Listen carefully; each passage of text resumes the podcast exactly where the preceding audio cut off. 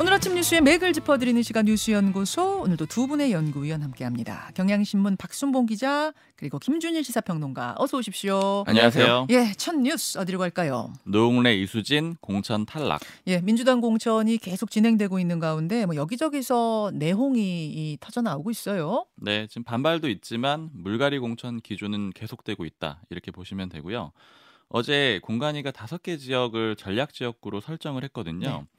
전략 지역구로 설정을 하면 어떻게 되냐면 그 지역구에 전략 공천을 하거나 그러니까 한 명만 공천을 하는 거죠. 음흠. 아니면 제한 경선을 하거든요. 이거는 이제 누구 누구 여기 와 가지고 경선하세요 이렇게 붙이는 겁니다. 네. 이제 의미는 원래 있던 그 지역의 현역구 의원은 사실상 컷오프에 가깝다 이렇게 해석이 되는 거고요. 전략지로 선정되는 순간 현역은 자동 컷오프. 네, 다섯 개 지역 아까 설정했다고 말씀드렸는데 네 개 지역의 현역 의원이 있습니다. 음. 서울 마포갑의 노웅래 의원, 그다음에 서울 동작을의 이수진 의원, 경기 의정부을의 김민철 의원, 그다음에 경기 광명을의 양기대 의원이 있는데 그래서 이 네 명의 의원은 뭐 사실상 컷오프된 게 아니냐 이렇게 지금 보이는 상황이고요. 자 발표가 되자마자 어제 이수진 의원이 탈당 선언했죠. 네, 곧장 탈당 선언했고요. 그다음에 노웅래 의원은 국회 대표실, 그러니까 민주당 당 대표실 이재명 대표실이죠. 네. 거기 들어가서 무기한 단식 농성을 선언을 했습니다. 음. 그노 의원 같은 경우에는 기자회견을 먼저 해가지고 이런 얘기를 했어요. 금품 관련 재판 받고 있는 거 저 혼자만이 아니다 이런 얘기를 했습니다. 음.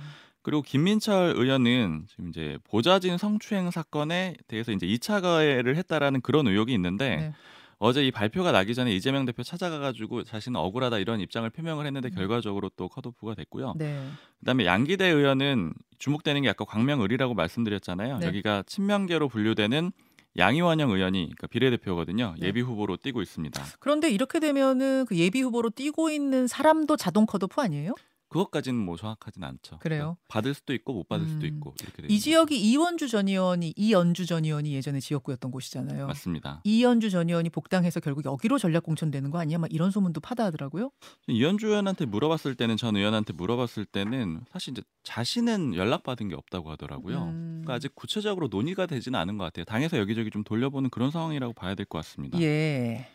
그리고 어제 추가적으로 16개 지역 그 발표가 있었거든요. 네. 네. 곳이 경선, 12곳이 단수 공천이었는데 역시 여기에서도 특징은 친명계가 다수 받았다라는 거예요. 음. 이제 단수 공천 받은 사람이 그 전략공간위원장인 안규백 의원, 그다음에 박찬대 장경태 최고위원 역시 뭐 친명계 최고위원으로 알려져 있고 그다음에 또 박범계 의원이 있었고요. 그다음에 문진석 의원이 있었는데 문진석 의원도 이제 원조 친명 그 7인회로 그렇게 불려졌었습니다. 예. 그리고 원외 인사 중에서도 친명계가 있는데 남영희 전 민주연구원 부원장. 그러니까 남영희 전 부원장은 이름 들어보신 분 있으실 텐데 작년 11월에 최강욱 전 의원이 암컷이 설친다 이런 발언해가지고 논란된 적 있었잖아요. 네. 그때 이 발언 옹호하고 또 당에서 징계하니까 여기에 대해서 반발하다가 결국에는 이제 부원장직을 내려놨었던 그런 상황도 음. 있었습니다. 그리고 황명선 전 논산시장도 그 원외 인사한테 공천을 받았는데 지금 지역구가 충남 논산 계룡 금산이거든요. 네. 여기 지금 새로운 미래로 넘어가 있는 김종민 의원 지역구입니다. 음. 지금 반발 계속되고 있는데 박영진 의원은 하위 10% 평가받은 거 공개하고 어제 재심 그제 재심 신청을 했거든요. 그랬죠. 근데 어제 기각 통보 받았다라고 바로 공개를 했고요. 음. 왜 논의도 안 하고 결과가 나왔냐 이렇게 반발했어요. 공관이 회의가 열리기 전에 문자를 받았다면서요. 기각이라는. 문자를. 회의가 오후 2시였고 2시 30분에 아까 말씀드린 심사 결과를 쭉 발표했는데 30분 동안 이 내용 논의했을 거 아니에요. 그래서 이제 사실상 논의 안 했던 거 아니냐. 그리고 이미 말씀하신 대로 연락도 그 전에 받았고요. 자, 이런 이제 내용들이 이어지면서 어, 이재명 대표가 불출마하거나 당 대표직 사퇴해야 된다 이런 얘기가 일각에서 터져 나왔잖아요. 네. 이재명 대표가 어제 직접 답을 했죠. 네, 툭하면 사퇴하라는 소리를 하는 분들이 계신 모양인데 그런 식으로 사퇴를 하면은 1년 365일 내내 대표가 바뀌어야 될 거다. 이렇게 정면으로 그냥 반박하는 입장을 냈습니다. 야, 분위기 좀 취재해 보셨어요? 뭐 전반적으로 들어봤는데 제가 지난주에 그 이재명 대표 쪽 그 주류 쪽 얘기를 좀 들어봤을 때 지난주 기준으로 다음 주나 그 다음 주쯤에 본격적으로 칼질 물갈이가 있을 거다 이런 얘기를 들었다라고 말씀을 음. 드렸었는데 이 기류에 대해서 어제 한번 다시 체크를 해봤거든요. 네네. 공천 발표하기 전이었는데 지도부 쪽 인사한테 지금 반발이 너무 심하지 않느냐. 그러니까 음. 좀 조정하는 식으로 바뀔 수가 있느냐. 이제 공천 흐름이 이렇게 물어봤는데 그러지는 않을 것 같다. 어. 이렇게 얘기를 하더라고요. 그리고 예. 실제로 이런 발표들이 쭉 이어지고 있고요. 그 아까 이제 반발하는 얘기들을 좀 전해드렸으니까 주류 쪽 얘기도 해드리면은 예. 지금 이제 수면 아래서 하는 얘기들은 대표적으로 좀 임종석 전 실장에 대해서 불만 같은 것들이 있어요. 음. 그러니까 홍익표 원내대표가 서초로 옮기면서 이게 굉장히 민주당으로서는 홍보하기 좋은 그런 사례 아니냐. 그러니까 험지 출마의 사례다. 근데 임종석 전 실장 때문에 갈등의 그런 지역으로 비춰지고 있다. 아 홍익표 원내대표가 비우면서 서초로 간 그 지역구가 네. 바로 이제 중성동 갑이죠. 맞습니다. 예. 그리고 이제 반박을 하는 거는 그럼 임종 석 전 실장이 만약에 찐명이었다고 하더라도 이- 그래도 이제 가, 가라고 했겠느냐, 그러니까 난리가 나지 않았겠느냐 이런 식으로 좀 반발을 하고 있습니다. 자 김준일 평론가 예. 어떤 부분에 특히 주목하세요?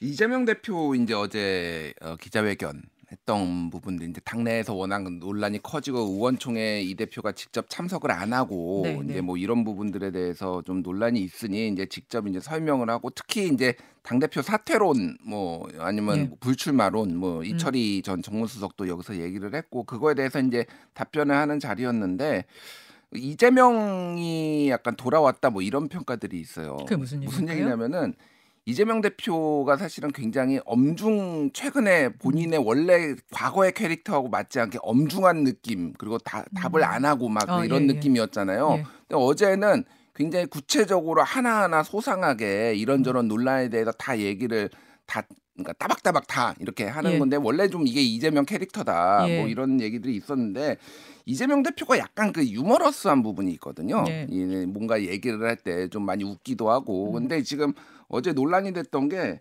그러니까 동료 평가에서 0점 맞은 분들도 있다 이 얘기를 했어요. 그러니까, 그러니까 공정하지 않다는 얘기 있다 사천이다 뭐 음. 이런 질문이 나오자 네.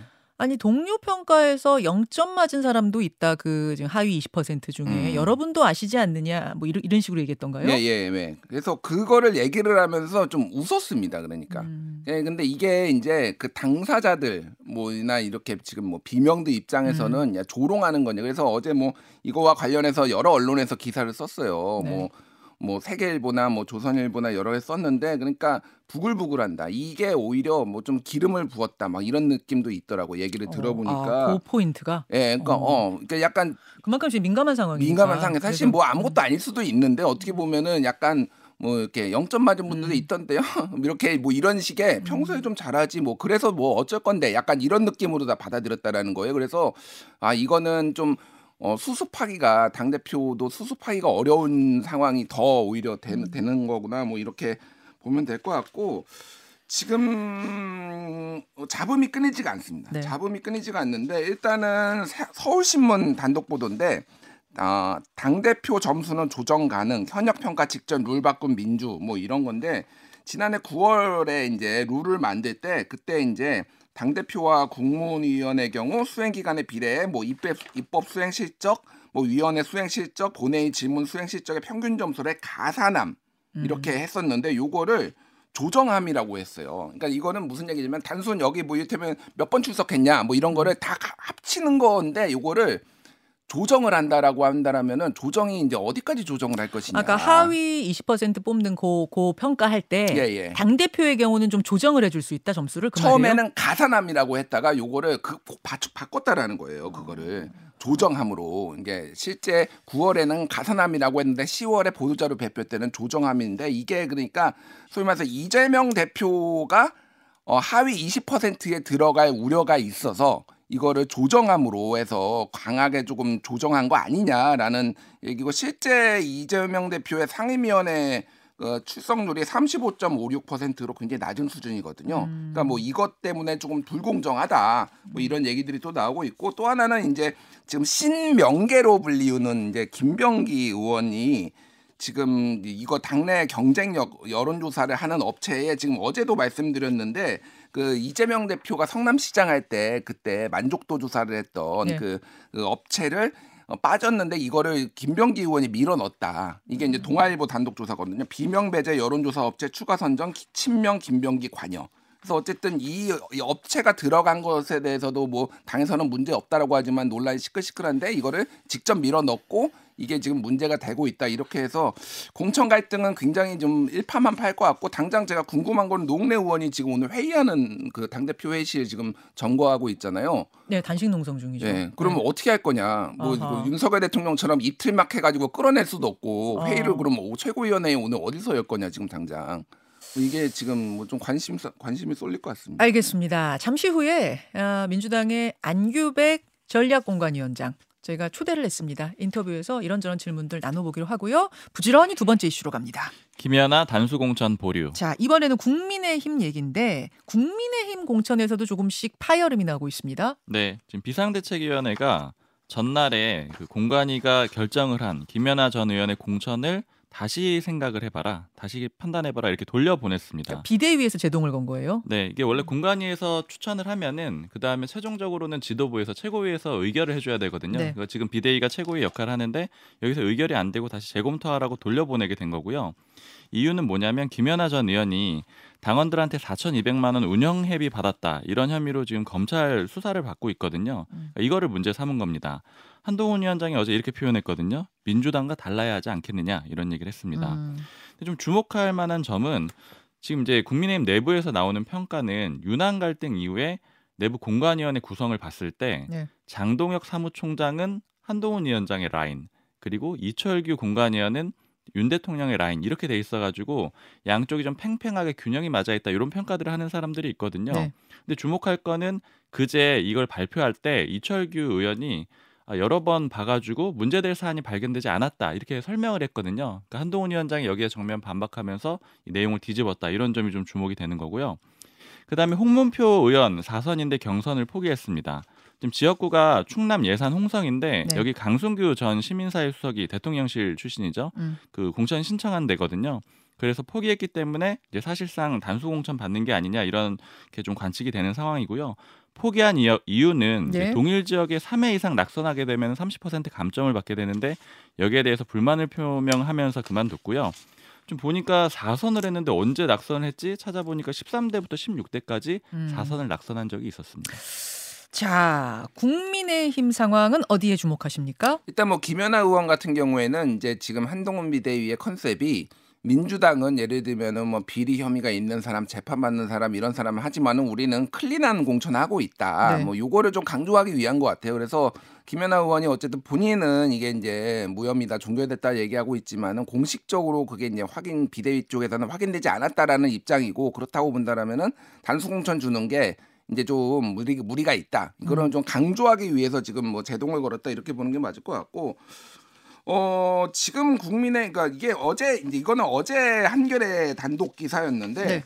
공공기관장 51곳이 후임 공백이다. 낙천 낙선자 위에 비워뒀나 제목이 이겁니다. 그래서 일면에다 이제 썼는데 쉽게 얘기를 하면은 이게 정부 여당에 약간 프리미엄 같은 게 있는데 줄 자리가 많다라는 거예요. 음흠. 아니면 출마를 안 하거나 아니면 떨어진 사람한테 그래서 지금 후임을 임명해야 되는 곳까지 포함해가지고 아예 기관장이 공석인 곳이 24곳이 있어요. 그러니까 정, 전체 공공기관이 342곳이 있는데 이 중에서 51곳의 기관장이 지금 공석이거나 음. 마- 임기 만료다라고 본다라면 여기를 이제 적극적으로 활용하려는 거 아니냐 이런 얘기를 이제 한겨레에서 썼습니다. 그래서 뭐 야, 공공기관장 평균 연봉은 1억 8,538만 원, 그래서 거의 2억 원에 가깝거든요. 그래서 이게 뭐 이제 좋은 자리다. 뭐이 그이 사람 가는 사람들 입장에서는 거고 어제는 이준석 대표랑 한동훈 비대위원장이랑 이제 그 선거 보조금 얘기를 놓고 좀 붙었어요. 그래서 네. 지금 그러니까 한동훈 비대위원장이 개혁신당을 견제하면서 지금 음. 6억 선거 보조금 받은 거 사기다 토해내라 이렇게 얘기를 하니까 이준석 대표는 지금 위성정당 만들어 가지고 지난 총선에서는 86억 원 받았는데 이거 이것도 사기 아니냐 이런 식으로 얘기를 하고 특히 이제 위성정당 같은 경우에는 이게 지금 당 예전에 한성교의 난을 이제 재발을 막기 위해서 당 사무직을 이제 거기로 보냈는데 음. 이런 식으로 보내는 것 자체가 이거 헌법 위반이다. 그리고 음. 공천에 만약 개입한다면 이게 문제가 있을 수 있다. 이런 식으로 이제 조금 설전해 버렸는데 어쨌든 좀 조심해야 될 거는 예전에 그 이제 황교안 대표도 공천을 말할 때 되게 조심했거든요. 음. 왜냐하면 남해당 공천에 그렇죠. 직접 개입하면. 얘기하는데 한동훈 비대위원장은 본인이 여기 내가 우리 사람들 공천하겠다 이런 식으로 너무 직설적으로 얘기를 해서 사실 이게 선거법 위반 소지가 있거든요. 이러면은 음. 그래서 좀 앞으로 논란이 될 수도 있을 것 같습니다. 여기까지 아, 지금 총선과 관련된 각 당의 이모저모들 정리해드렸습니다. 두 분 고맙습니다. 감사합니다. 김현정의 뉴스쇼는 시청자 여러분의 참여를 기다립니다. 구독과 좋아요, 댓글 잊지 않으셨죠? 알림 설정을 해두시면 평일 아침 7시 20분 실시간 라이브도 참여하실 수 있습니다.